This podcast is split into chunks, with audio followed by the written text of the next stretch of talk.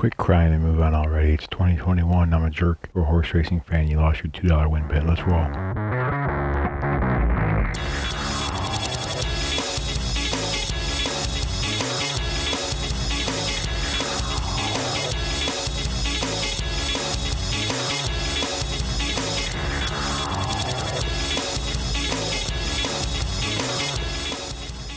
Proceed with caution.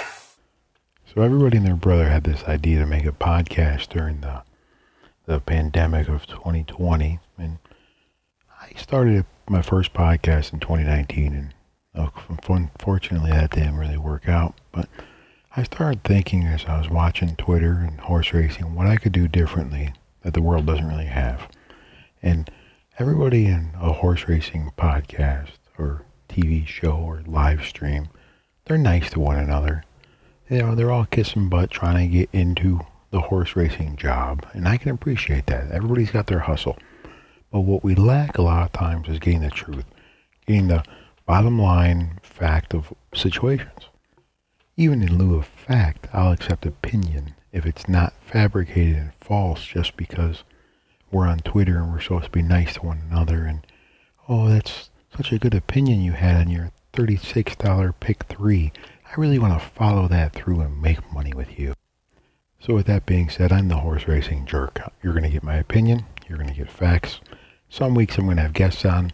Some weeks I'm just going to go ramble on. And with this being the first week, I'm just going to ramble on. I've got some thoughts. I've got some opinions. And we'll see if this sticks.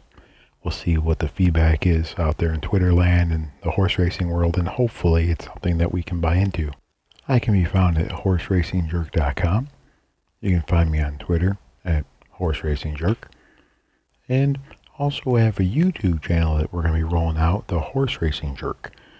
What we're planning on doing is doing a couple live stream events and just having a, 30-minute sometimes show where we talk about things in horse racing that don't make sense. If we think we can cover it all in 30 minutes, that might be a special feat.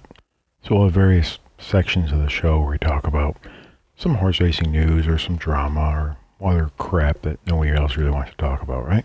So we're going to start off with this past weekend. Nyra had an early pick five carryover on Saturday. You know, it paid decent considering what it was. A lot of group tickets I saw busted out early. You know, that second, I think it was the second race, had a big number three come in at like $14. Threw off a lot of people. But that's not really what gets me the most about what's going on in New York. I'm going to say it. I've been very vocal about it. I don't understand how Trevor McCarthy and Katie Davis McCarthy have to be coupled together in the state of New York just because they got married. When you have brothers and fathers and sons riding together in the same circuit, why do they draw the line with a married couple as being the fact of the matter of we're going to couple this entry? Because they have financial reasons to gain. So do family members. So do brothers and parents. And this is crap. This is ridiculous. Part of me feels like they're almost being punished because they didn't ask permission beforehand. They didn't say, hey, Nyra, we're going to do this. Or, hey, Gaming Commission, we're going to do this. It seems like it was a shady boardroom decision to be made, and nobody's talking about it, and it bothers me because not because of the coupled entries, but we're seeing more and more female jockeys come up, right? You've got Katie Davis took her book to New York with Trevor. You've got the ladies down south, Chantelle and Sophie, and I know I'm going to miss somebody. I'm sorry, And then out west you got Jessica coming up. It's ridiculous, this double standard they're going to have for the rules. If you're going to have romance at a track, and a track is just like anywhere else. You're going to have a boy meets girl, girl falls in love, boy falls in love. Next thing you know, they get married. That's just what happens, okay? They're going to date. There's going to be romance. But to punish either one of them, there's been some entries where Trevor's been on, he's a legit 5-2 horse, and Katie's on a 40-1 shot who's also 5-2. It's like, come on. I hate it. I hate that we're talking about it, but that is what it is. You know, I want to say the whole, the situation with the grape soda horse, or respect all, that was a situation that overshadowed everything in New York, and rightfully so. That whole situation was very ugly, very, very ugly. And I commend New York.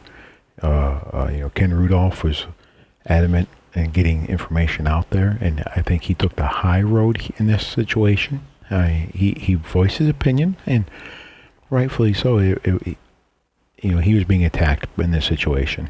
And I'm not going to talk about the trainer's name. There's no need to. You know, Ken was a target in this situation, and his interactions on social media, I thought he really took the high road here and conducted himself in a professional way when he could have just as easily stooped down to a low level. So I do want to give a shout out to Ken for the way he handled that situation, and for Nyra for the way they handled it. Now, get back on focus here. Let's look at the coupled entry situation we have with the married jockeys, and hopefully come to some kind of resolution.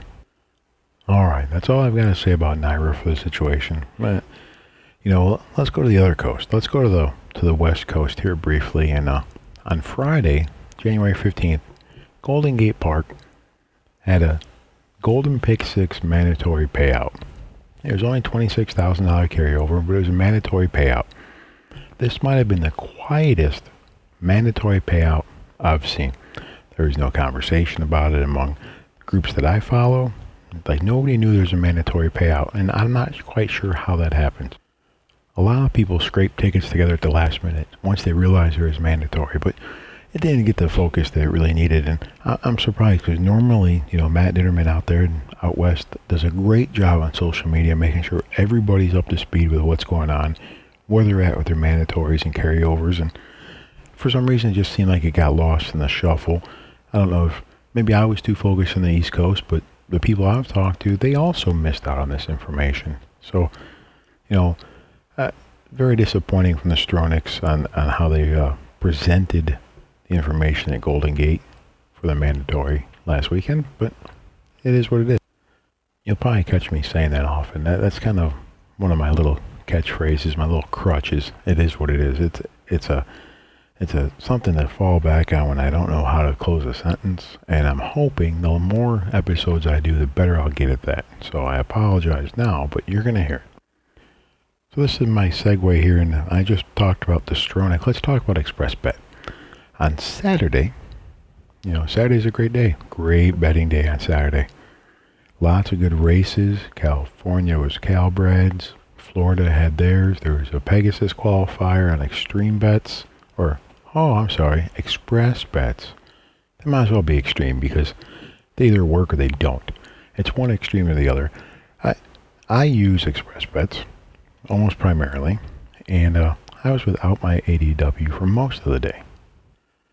There was very minimal communication on social media from ExpressBets about how it happened.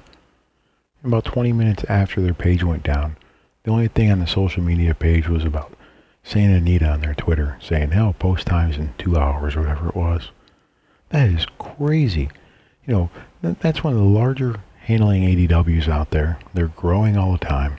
And now this is what we get.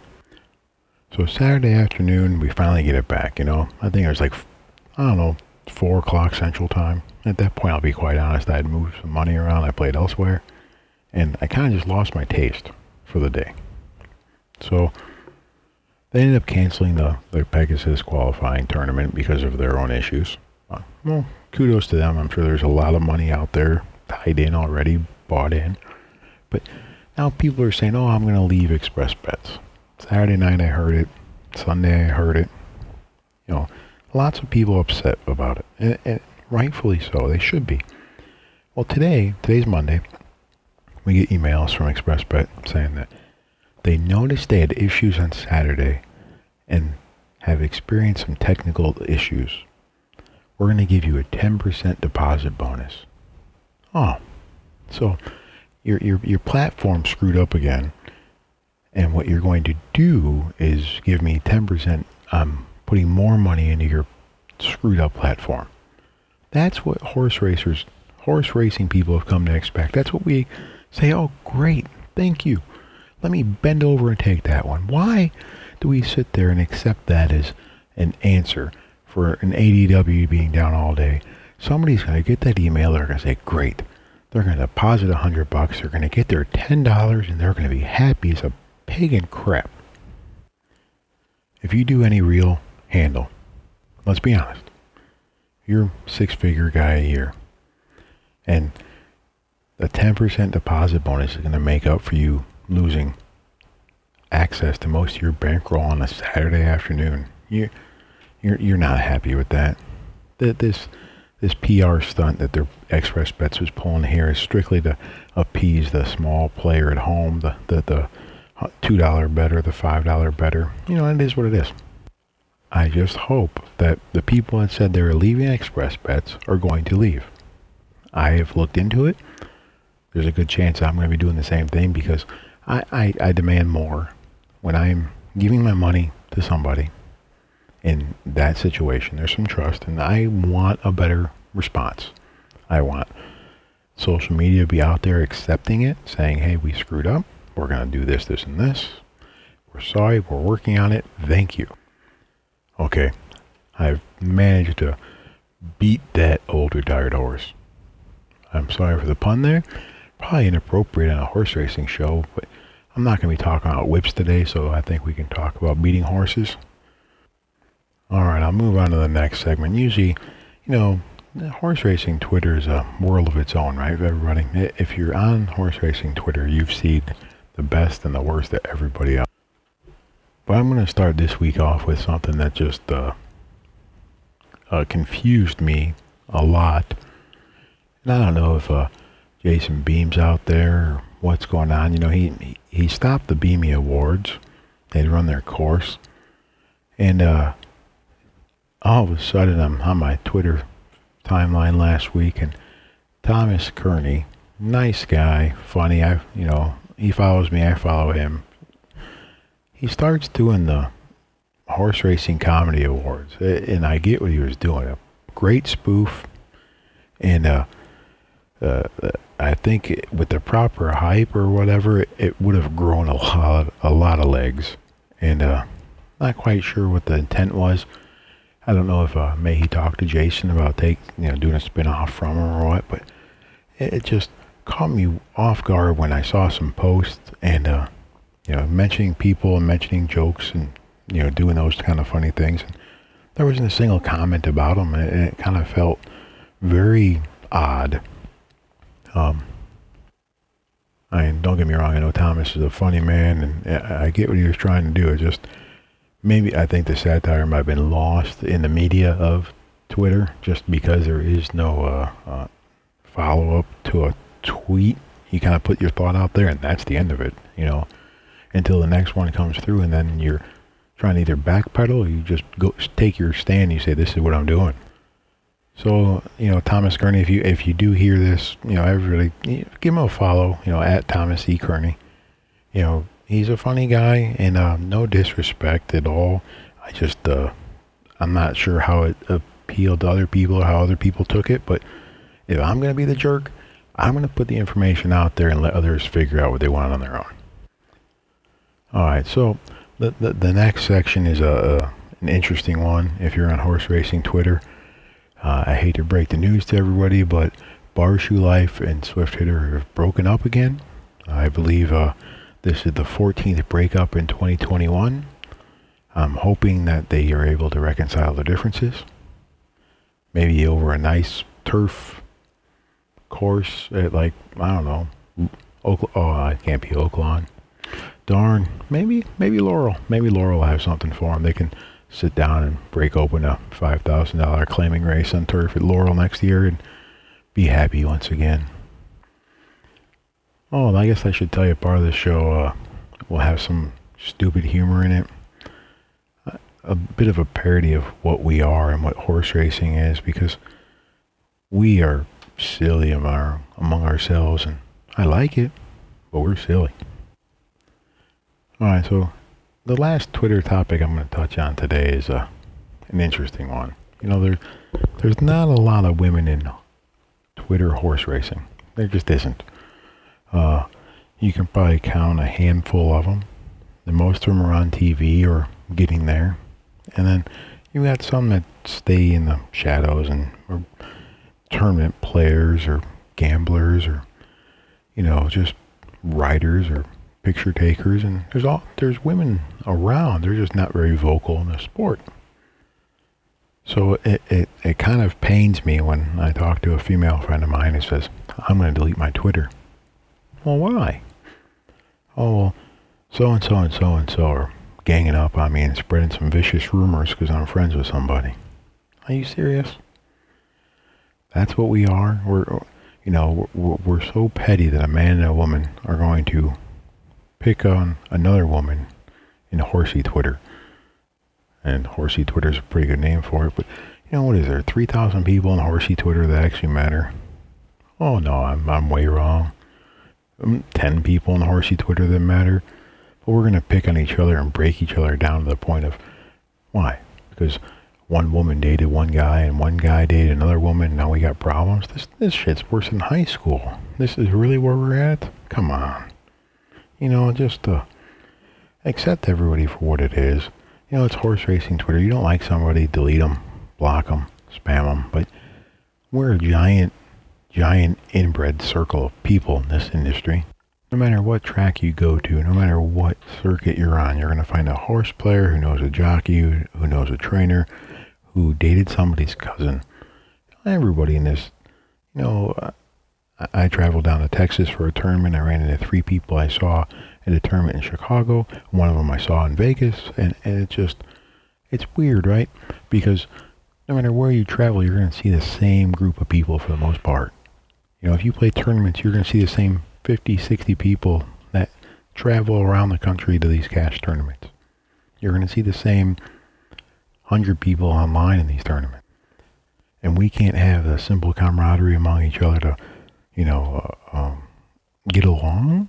It's ridiculous. If you look at daily fantasy sports, you look at what the DFS or DraftKings has done, they've created a community of people who, you know, if I win $1 million playing football and you lose $1 million playing football but only win, you know, 50,000, we're on the same stage at the same party having a great time together. You know why? Because we got there. Not in horse racing. It's crazy. So I'm going to take this as my opportunity to get out of the Twitter sphere world and transition to a segment called Friends of the Track. Now this is a tough one, and you know, we just talked about how in daily fantasy sports people are happy for one another. And over the last 2 weeks, I've been able to watch a couple people I know hit some nice tickets. In the meantime, I have not done well. I've not wagered a whole lot, but I haven't been able to string together a pick 5 this year. Big deal, right? 3 weeks. But, you know, if I zig, they zag, and they hit, and I miss completely. So at what point do you start, you know, you're with a friend and you're happy, right? Yes, they won. Good job, buddy. Then you look at your ticket. Well, why didn't I win? Where did I screw up? And I've witnessed it with my own eyes this last couple weeks. And what is the breaking point of somebody? What is that moment where you say you're a horrible friend, but a horse player at heart because you're mad your buddy won money? Are you allowed to be mad at a friend who wins money on a ticket that maybe is bigger than yours, maybe deeper than yours, maybe just better than yours? You know, maybe you two talked about the number 5 horse and he loved it, you hated it, you left it off your ticket completely. And, you know, that's what makes horse racing so interesting. But where's that fine line? Where are you allowed to say, you know what, forget you, buddy, I'm not happy for you? You're going to smile, but you're not happy for him. So it got me thinking about friendships that get destroyed over gambling, right? Historically, friendships among men, and I can't comment about women, so hopefully somebody can correct this, but friendships among men, a lot of times they have problems with money or women. Lots of women. And then money again. But pride. Pride is a horrible thing for a man to have in gambling. Not because it's a bad thing, like, hey, you're too proud, don't be an idiot. No. It's hard to sit there and have pride in what you do as a hobby and feel good about yourself if your friends are better than you. And the question that I have is, what do you do in that situation? Do you find new friends? Do you get better at your own craft? Or do you just bite your tongue and hope for the best? I mean, law of averages say that you're going to win your ticket eventually, and they won't. But can you handle it and wait that long? I know what I did is I slowed down my betting. I went back to the basics. I tried to find myself again and figure out what I was making mistakes doing. And it long-term helped me out. But I had to take away that action mentality in my game and settle for watching races and paper betting. But that was just me. Alright, so that was my little ramble about friends of the track and when you're allowed to be mad at somebody for winning, because it's going to happen. But so, you know, usually I defend jockeys on horses. You know, 120-pound man, woman making a giant animal go left and right. It's going to happen. The horse is going to do what he's going to want to do, right? And I believe most of the time, a bad jockey will give a good horse less chance to win than a great jockey will give a good horse a chance to win, if that makes sense. I think a bad jockey will find trouble better than a great jockey will be able to navigate around trouble. Just a thought that I have. So, with that being said, Kendrick Carmouche, New York, winter meet at Aqueduct. I like Kendrick. He's a big fan of, I'm a big fan of his, I should say. You know, at 6 furlongs on a speed horse, right now in New York, I want Kendrick or I want Luis Rodriguez Castro. You know, they're probably the two right now in New York I want on a speed horse if I can help it. If I have a horse that has one speed, he's going to go out the gate and that's all he's got. Those are the two I want. But I'm going to call what I see. You know, over this weekend, there's a couple of mounts. I think it was a Saturday where, you know, Kendrick just seemed like he couldn't turn his horse. I don't know what was going on. He would be in the 2 path and then turn and then come out in the 5 path and just wasn't in a good spot. Could have also been the class level of horses we saw this weekend at Aqueduct, but it just seemed odd to me. So hopefully Kendrick figures out what's going on and gets back to his winning ways, because I'm a big fan of Kendrick in New York. Now I'm going to go out west and talk about my favorite off-the-pace close jockey. You know, I just talked about my speed jockey. Who do I like off the pace the most in horse racing? I like Joel Rosario. I think he's probably the best off-the-pace jockey in the game. Turf, dirt, it doesn't matter. If I have a closer, that's who I want.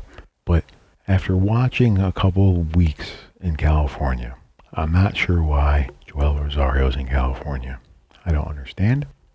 I've seen him choke a horse in the first turn to get back position, despite the fact that there's no whip in California. The whip rules are just very weird. You know, he's 10 lengths back and trying to close and just can't get there. Not going to get there. So I'm not sure if Joel is going to change his tactics on some of these horses or his approach to some of these horses, or if he's just going to have a meet in California where he's going to look at the future. I wonder if we don't see Joel in Gulfstream or, you know, somewhere else over the winter next year. All right, so my last little tidbit on jockeys is about apprentices. You know, Jessica Pfeiffer out west, she's doing a pretty good job. You know, she's pretty good on speed horses, and She got a turf win today, which I thought was great for her. I see a lot of people complaining about apprentice jockeys.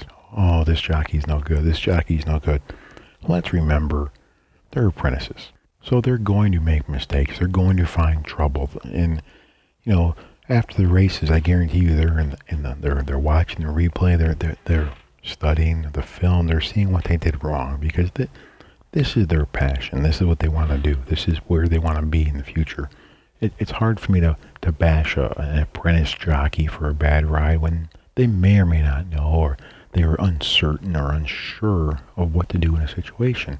And, you know, as great as the jockeys we see, and we've all seen Irad and Jose Ortiz make a mistake, or Paco make a mistake. It's going to happen to everybody. But the apprentices are probably a little bit more likely to have bad rides or find trouble. And we need to remember that they are apprentices. All right, so this coming week, we got Oaklawn Park starting up. Everybody's excited about Oaklawn Park. You know, I just saw an article that Frank Stronach has a couple of horses under Jerry Hollendorfer for Oaklawn Park. I thought that was an interesting turn of events, considering Jerry's not able to train out west at one of those properties, but just one of those situations you read about. Like, only in horse racing is something that petty come through is a big issue, or something that's just watcher going forward. You know, I know a lot of people like Oaklawn Park, and I wonder a lot of it, to be quite honest, is hype. You know, Oaklawn Park starts up. It's a very tough track, but when it starts up, the Derby Trail starts. Let's be honest. It's a, you know, from February until May, it's a bang-bang period where you've got Oaklawn Park, and then you're in the height of the Derby season, and you're there. And, you know, don't get me wrong, I'm not saying I don't like Oaklawn Park. It was one of my favorite tracks last year, and probably one of my most profitable tracks. But it's one of those things where, you know, the people buy into it, because right now, what do you have? You've got Santa Anita, Gulfstream Park, Fairgrounds, and then you get Oaklawn Park. You know, so I'm curious what people are actually thinking. I know I'm excited for Friday. I'm excited for Oaklawn to start racing. And it tells us that the spring is, what, a month and a half, 2 months away. All right, so my last tidbit for this show, for the first show we're going to have, is starting this week, if you're on Twitter, the Daily Gallup. You know, they're an online publication. Bunch of great guys over there. I like them all. They're doing their free tournament on Twitter. You know, most of the Twitter handicappers and people go head-to-head for an ROI. And you need to check it out. It's a great, great situation to watch. Even if you're not taking part in it, there's so much crap talking. Truly, the negative ROIs in that tournament should tell everybody how hard this game is and why you cannot play 10-11 races on a single card. These are top-notch people, you know, some of them being paid for picks, and some of them are just professionals and semi-professionals and hobbyists. But I've watched people go an entire card and lose. Well-respected, sharp people just have a bad day and walk away with a 10-race card having no profit on the day. So it happens, but at the end of the day, you want to see how you lose gracefully, come watch that tournament, and you will see a lot of sharp people lose gracefully. Well, that's going to do it for me on the first episode here, January 18th, 2021. Thank you for listening. Hopefully this is taken well. Hopefully this is received well. And if you have anything you want to talk about or talk about on the air, #HorseRacingJerk. I'll look for it. I'll get it out there, and I'll share it with everybody on an episode. Other than that, thehorseracingjerk.com. I'm the Horse Racing Jerk. You're a $2 win place better. See you at the window.